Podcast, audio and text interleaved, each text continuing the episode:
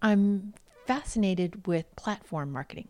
So, entities like Uber and Amazon and Airbnb are all platforms where providers and customers come to the same aggregated platform, right, to create exchanges of value. And you plug into them depending on who you are and what you need. Um, but is there a platform strategy for higher ed where there's more a shared, aggregated place mm. for institutions to plug into and students to find them? You know, I don't think Coursera or edX have effectively answered this question, but it could come. Welcome to How to Market a University, a special podcast series featuring vignettes of Dr. Teresa Flannery's book, How to Market a University. Terry Flannery has spent her entire career in higher education. She was the first marketing director and chief marketing officer at the University of Maryland, the first vice president of communications at American University, and most recently, the interim vice president for marketing and communication at Stony Brook University. At a time of declining public support, a shrinking pipeline of traditional college bound students, and a steady rise in tuition and discount rates, higher education leaders have never been under more pressure. How can they ensure steady or growing enrollments while cultivating greater philanthropic support, increasing research funding, and diversifying revenue streams? In How to Market a University, Terry argues that institutions can meet all of these goals by implementing strategic, integrated marketing in ways that are consistent with academic culture and university values. Enrollify and Terry have joined forces to produce Enrollify's first ever master course that mirrors the robust learnings and deep insights packed into Terry's book. Over the next eight weeks, this special podcast series will give you a taste of what you can expect in the master course. But that's it, just a taste to unpack all of the language, the frameworks, the tools, and the tactics that CMOs or aspiring CMOs will need to learn to lead the work of marketing in higher education. We invite you to register for the master course on how to market a university at enrollify.org forward slash master course. Again, that's enrollify.org forward slash master course. This master course features guest experts like Seth Odell, Jenny Petty, Jamie Hunt, Ethan Braden, Michael Stoner, Angela Pollock, Binti Harvey, Bob Johnson, and many more. It's also filled with downloadable templates and worksheets to help you retain the course material. And last but certainly not least, this course was made possible by the leading agencies in higher education marketing who all came together to support this effort. We want to thank Simpson Scarborough, MindPower, DD Agency, and Ologie for their incredible guidance and partnership. To learn more about how these firms have helped colleges and universities of all shapes and sizes realize their branding, marketing, enrollment, and advancement goals, hop on over to their respective websites in the show notes below. All right, without further ado, welcome to the How to Market a University podcast series.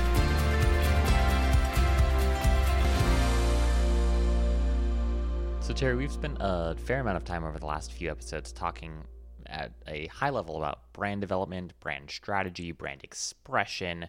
And in this episode, we're going to get a little bit more tactical and specifically talk about digital marketing and how digital marketing fits into an institution's overarching marketing, strategic marketing mix.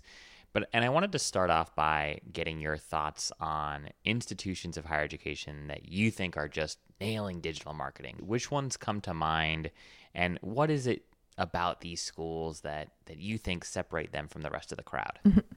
I was going to say there's a probably a Rorschach test that you could just look at the homepage of anybody's website and tell whether they've gotten savvy about this or not. Because they, if they've still got everything but the kitchen sink for different audiences on the um, site, then you know there's a problem. But if they've got a request for information and some calls to action right up at the top, really clearly, just a couple, then that's a sign that they're at least moving in the right direction.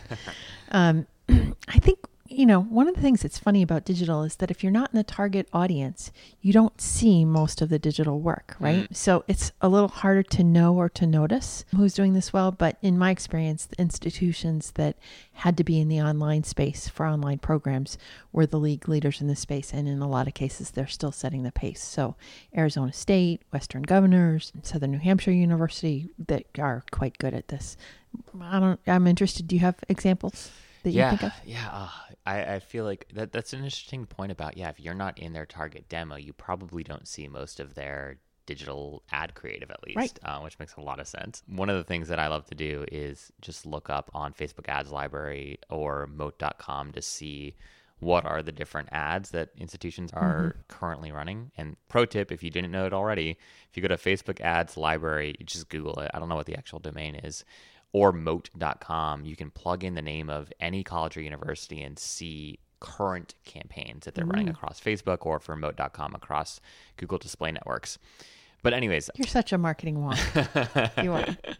I I geek out over this stuff, but but actually the one that came to mind when you first asked that question, Terry, was actually this small liberal arts college in Iowa called Loras College. And what I love about them is I, I've seen a couple of their ad creative on moat.com and they, they stood out for, again, being sort of a smaller Catholic liberal arts college.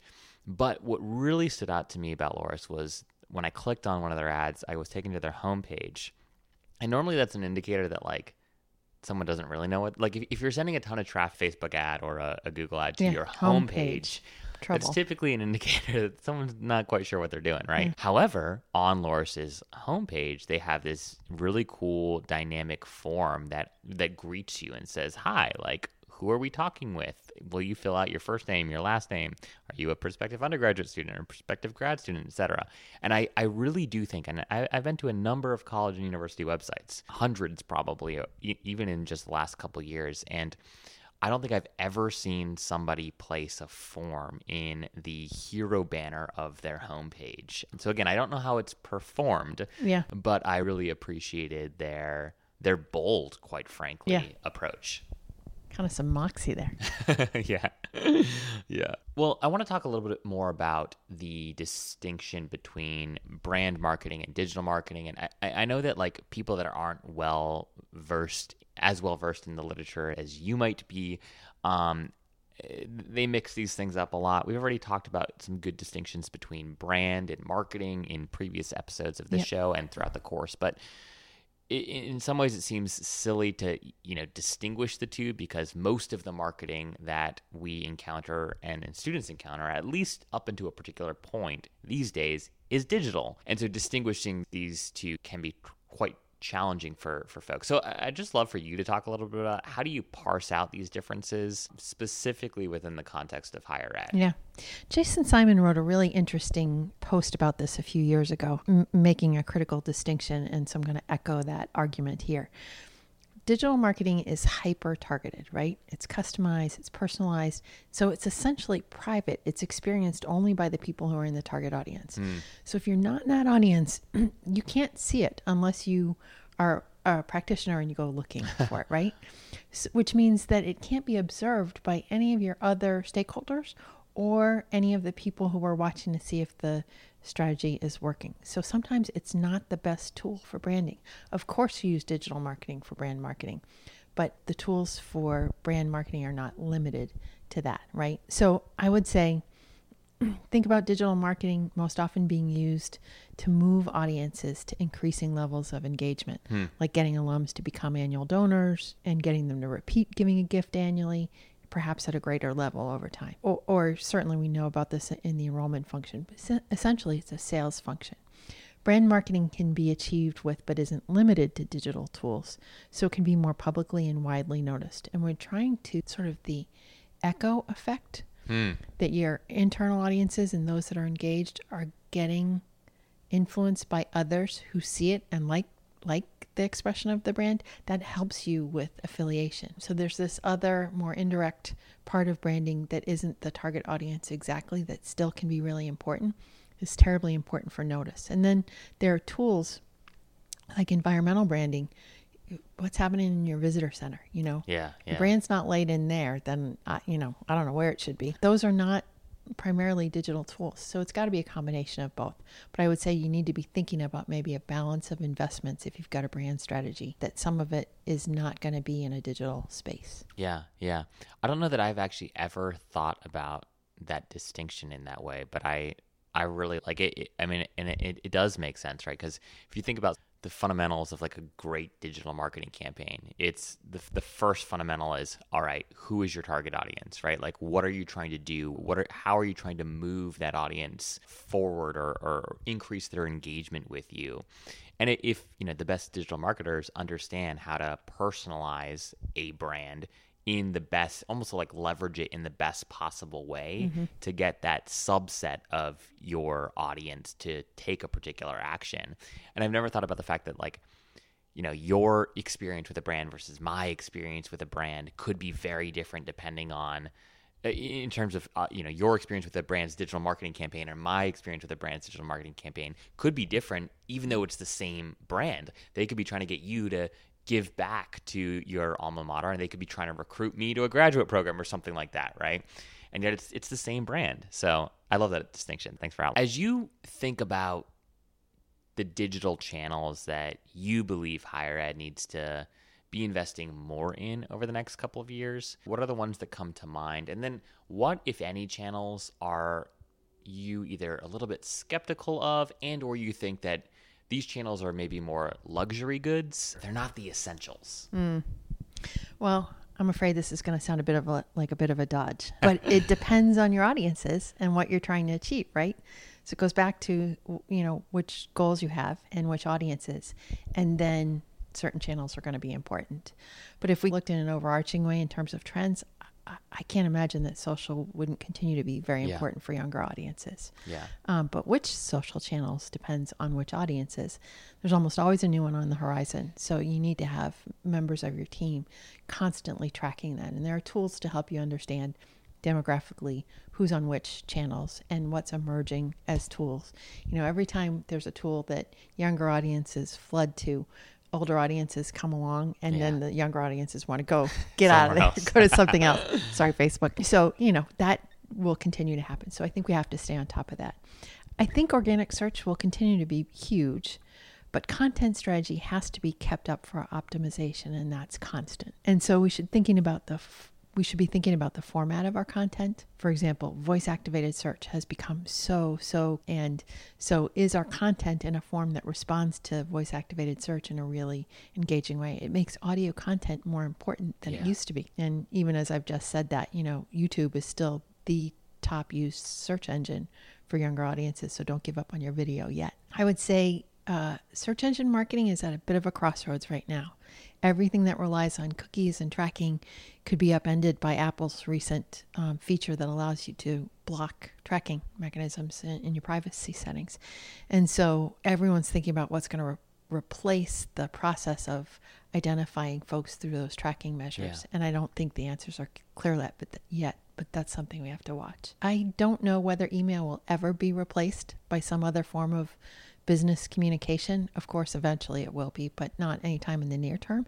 It's still a really useful tool for yeah. lots of forms of marketing. And so, you know, I would keep up with that.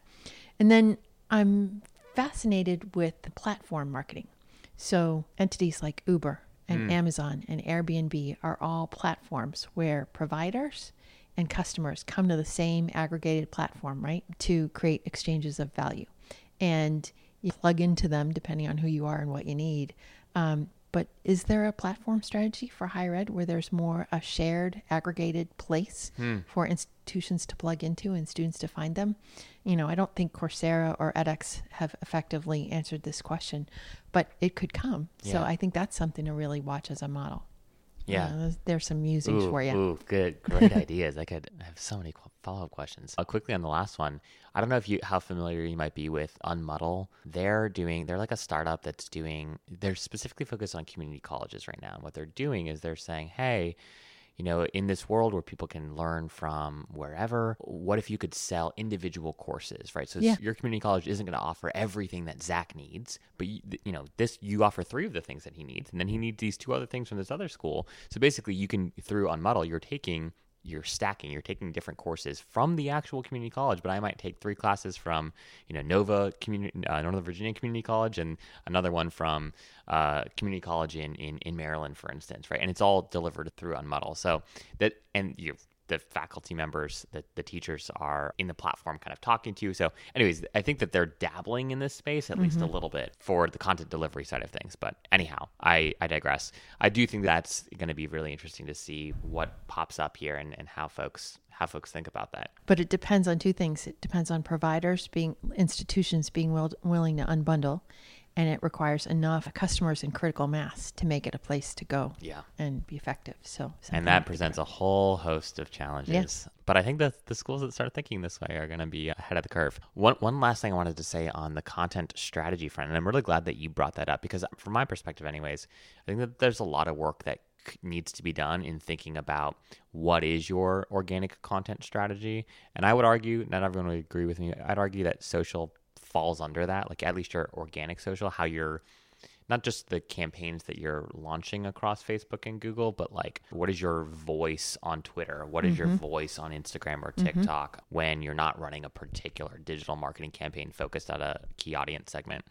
And the number of of schools that I think understand the importance of content creation now, but don't start by under they, they start by okay, what what is it that we want to say, right? Mm-hmm. What is it that the institution you know, coming down from the brand strategy here, what is it that we need to be communicating? And I think when it comes to specifically organic search, it's important to know those things, of course. But you also have to understand what are people actually searching for? And mm-hmm. there are a number of very, you know, free and or very cheap tools out there that can give schools insights into terms that they're organically ranking for and oftentimes as, as you've noted in, in the course and in the book like you know your your you might be your homepage might not be the number one thing that you're ranked for. You might be ranking for a program specific Right. page that you're not even aware Right. of right? And so what does it look like to start your organic strategy or start your content strategy development with really good organic research? Anyways that's my plug Yeah, for and, this episode. I think it's underlining that you need a really great internal digital team that's constantly monitoring what's work, working for your institution and reallocating from the less effective to the more effective strategies and channels, right? Yeah, yeah. So so on that note, you know, what are the skill sets? We've talked about this briefly in an earlier episode, but just to reiterate specifically in the vein of digital marketing, what are the skill sets that these teams, that hired marketing teams need to effectively execute digital marketing campaigns, this increasingly competitive market that we're all living mm-hmm. in? So I think one area clearly that we've just talked about is content strategy leadership. Hmm. Tim Jones is one of my favorite people who talks about this in really strategic terms. And he's got tools to map out a content strategy for an institution that takes you from the brand tools to what's happening at your institution, what's happening in certain times of year, and map the content in a matrix. Having that kind of leadership and then people to deliver on it with the right capacities, copywriters, designers, photographers, video, whether it's in, in in your team or outsourced. Those are going to be really important pieces of living up to a content strategy plan. I think Martech specialists are going to be really critical hmm. going forward because we're going to have to wrestle down this question of what is our CRM? Do we have an enterprise wide CRM? Is it possible to get to a point where we can follow the student's journey over the course of a life affiliation with the brand? And does the technology support that so we can see what that experience looks like? Uh, the content management system, the marketing automation, the people who know how to use this software well, who can help you think about not only installing it, but using it in a mature way Yeah. are going to be critical. And they might not be on your team, they could be on the IT team, but they're assigned to marketing technology as part of the portfolio what they work on. I think data analysts, obviously, and this goes back to the digital, the importance of good di- internal digital team. You have to have people who can look at the business intelligence and tell you what's working, what's not, how to make adjustments. And then, you know, one thing I think that will remain true no matter what form of marketing we're using are strategists. You have to have more people besides the CMO who can think about marketing strategy and then focus on a particular portfolio or area. So, at a couple of places, TCU adopted this model first, and I used it at American. We had account executives internally that were assigned to certain um, colleges for their graduate programs or to undergraduate enrollment, and they ended up being responsible for sharing a brain with the leaders in those areas about what are the goals, what are they trying to achieve. They'd occasionally attend their division meetings. They really became the expert in the central office about that group of programs and and Yeah. make sure that they were um, delivering on requests from that unit about things that needed to get produced, the marketing communications, in a form that provided real value in terms of strategy.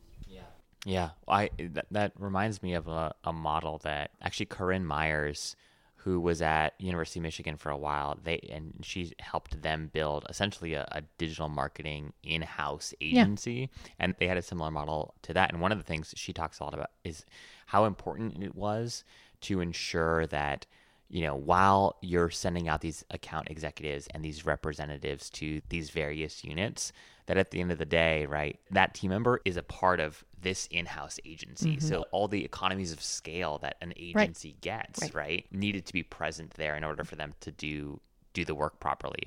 So I, I love that idea too, and I even think as a marketer, it, it, it's potentially a little bit more attractive to know that hey, you can go deep. Like these are your yeah. clients, right? Like these are your two or three yeah. or four, all the clients. I know partners, yeah, not the c word, the p word, but but I think that that can also just help yield much greater work when there is that sort of distrib- distribution of priorities and distribution of yep, talent. Agree.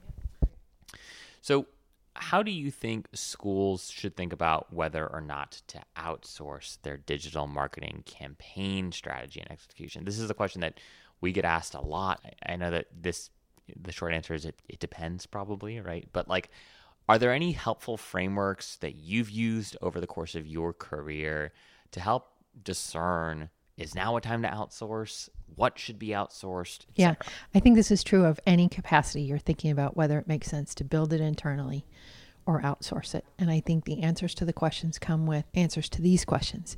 Is this part of your core capacity as an institution? Do you already know how to do this work well? Is it important for the university to do this work? And if it's not, it might make sense for it to be done by an outsource option. How rapidly do things change in this area? Is there a lot to keep up with? So, for example, Google Analytics is a tool that is so frequently changing, and being able to use it well requires people staying very much on top of everything that develops in that area. So, it might not, uh, unless you can make a commitment to a fairly high salary position for someone who knows that well, and you're going to be committed to keeping up with it, replacing yeah. that person if they get stolen because they're in you know in high demand, that kind of thing. That then it might make more sense for it to be outside. I, I guess what I'm saying is think about um, core capacities. Think about how deep is your bench relative to other things you need to do. Think about whether you're able to retain and manage the talent if there's a demand for a particular kind of skill or area in a competitive job market. And then, you know, do you have the support to build the capacities you need or yeah. do you have the resources to go out? And I mean, those are sort of how you sort out those decisions. Yeah, and I think that your first point just around how quickly things change and how hard it is to stay on top of these changes, even if you have an incredibly talented you know, digital advertising manager in house or digital marketing strategist in house that understands Google Analytics like the back of their hand, chances are like they're probably going to have to be if you're going to be able to afford them, they're probably going to have to you know have you know wear two or three hats. The, it'll it might be a shared role, and even that alone, the the sheer quantity of people that are going to want insights and ask questions. The the specialist might just be drowning in email communications, right? Because there's going to be a lot of people yeah. that want to know this stuff. So I, I feel like especially when it comes to digital advertising and some of the the reporting involved, I've yet to see like I, am sure that they're out there, but I've yet to see really great examples of like solid in-house teams that have the capacity to do everything from creative to ad management to reporting. And that's why you know there are agencies that are in our space. So I, I'm curious. You've worked with a number of agencies over the course of your career. I know that you also have a lot of friends in the agency space, uh, and also many friends who have worked with some of your friends in the agency space and others. I have some frenemies too. You have some frenemies too.